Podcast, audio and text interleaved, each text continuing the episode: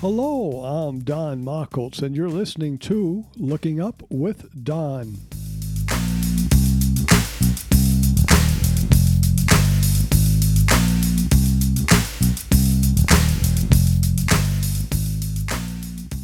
This is the Looking Up with Don podcast, episode number 92 for the week of October 6, 2021.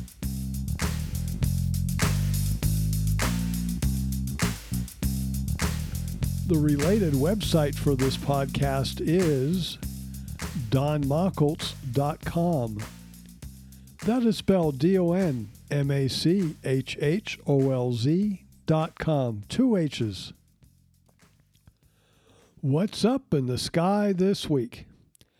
As our week begins on Wednesday, October 6th, the moon is new and not visible. During this week, the moon increases in illumination as it moves into our southern sky. First quarter moon is on Wednesday, October 13th. With the moon starting as new and moving to first quarter, this is a good week to take images of the moon each night as a terminator moves across the moon.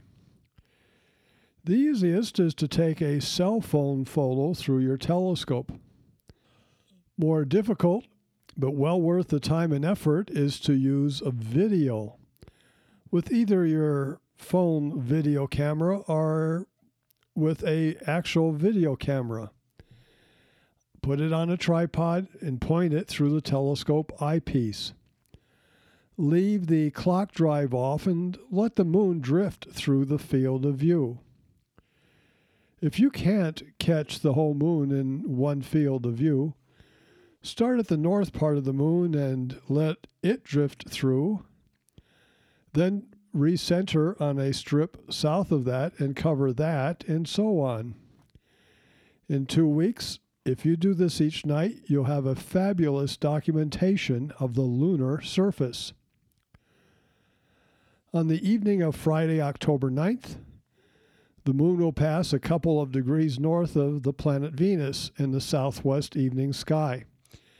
This is a good photo opportunity. No, no binoculars nor telescope is needed. Jupiter and Saturn shine brightly in our southeastern sky. Last week we discussed observing the moons of these planets. Concerning Jupiter, I had failed to mention that the moons of Jupiter cast shadows on the planet as they pass by. The shadows are black and fairly easy to see. Depending upon the sun's angle, the shadows may be visible while the moon is still not in front of the planet. Also, note this when the moons do pass in front of the planet, they are very difficult to see.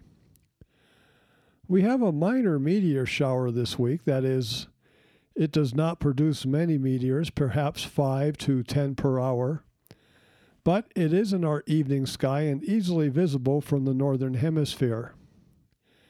It is the Draconoids, and they peak between October 6th and 10th, with Friday, October 8th, expected to be the best date. The meteor shower radiant is near the star Vega in the evening sky, high in the northwest. Mars is at superior conjunction on October 8th as it goes behind the sun as seen from the earth. So, for two weeks, those spacecraft, both orbiters and rovers, will be out of contact with Earth. If there are Martians, this would be a good time for them to come out from behind the rocks and visit the rovers. The nicer ones might draw smiley faces on the camera lenses. The others might steal the wheels and leave the rovers up on blocks. We'll know in two weeks, when communication with Mars resumes, if Martians have visited our rovers. Will you be able to see the International Space Station this week, which for our purposes begins Wednesday, October 5th through Tuesday, October 12th? It depends upon where you are located. This week we have five zones. All you need to know is your latitude. Between 50 and 65 degrees, you will not see it at all this week. Between 20 and 50 degrees north, the International Space Station will be visible for at least the first few days of the week in your evening sky. From 20 degrees south to 20 degrees north, the equatorial zone, the ISS will be in your evening sky for at least part of the week, generally towards the end of the week in the evening sky. From 40 to 20 degrees south, the ISS will be in your morning sky for at least part of the week. South of 40 degrees south, the ISS will be in your morning sky for the whole week. To determine where it will be in your sky, go to the website heavens above.com and enter your location, then click on ISS. There is an odd comet that was discovered in 1927 by Schwassmann and Wachmann in Germany. It has nearly a circular orbit around the Sun and hangs out as far away as Jupiter, about five times farther from the Sun than we are. Typically, it is about 16th or 17th magnitude, very faint. But this comet, also known as Comet 29P slash Schwassmann Wachmann 1, because the team did find two other comets later. This comet outbursts on occasion and becomes magnitude 12 or 13. About a week ago, it had four outbursts in a row and is presently the brightest it has been in decades, about magnitude 11. It will not remain that bright for long, but if you would like to observe it through a telescope, now would be a good time to see it.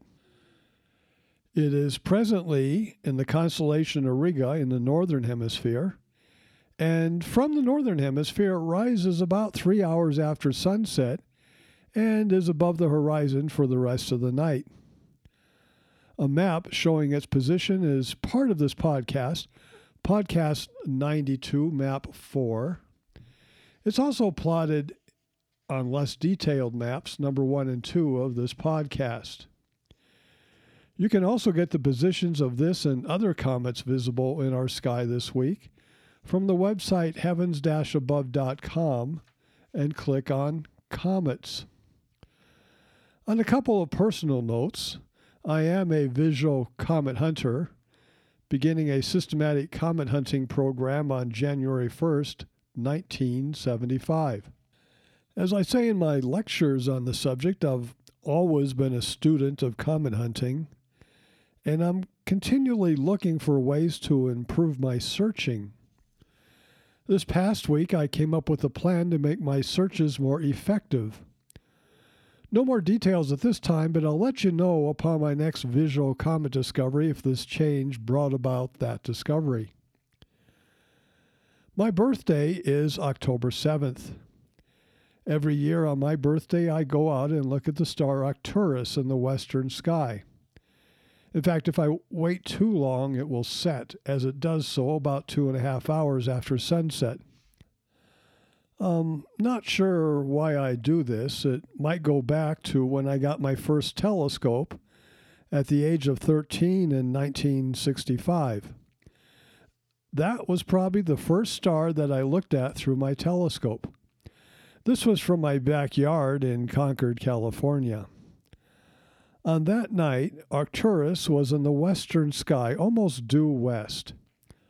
There is a street light in the cul-de-sac to my west, about 50 yards from me. So it was below the star Arcturus. The moon, almost full, was then low in my southeastern sky, and from my location there was another street light in that direction. That street light was at the southeastern corner of our property and only about 30 yards away so I probably waited a while before I looked at the moon that night. The famous sun grazer comet Ikeya-Seki was also in our skies that week, but I did not know about it, so I did not see it. Each year on your birthday, the stars are in the same location they were at on the day you were born. The Earth has made one orbit around the Sun and is back to where it started, so our perspective point from where we view the heavens is the same. The moon and planets in their own orbits will not be in the same place every year, they change. So, is there a star you look at every year on your birthday? As the nights continued, I became more and more frustrated with that 2 inch, that is 50 millimeter telescope from Sears. The one eyepiece yielded 75 power, but it had a small field of view. The finder was a hollow tube difficult to aim. There grew inside of me the inclination to give up astronomy by the second and third night. But I considered two things.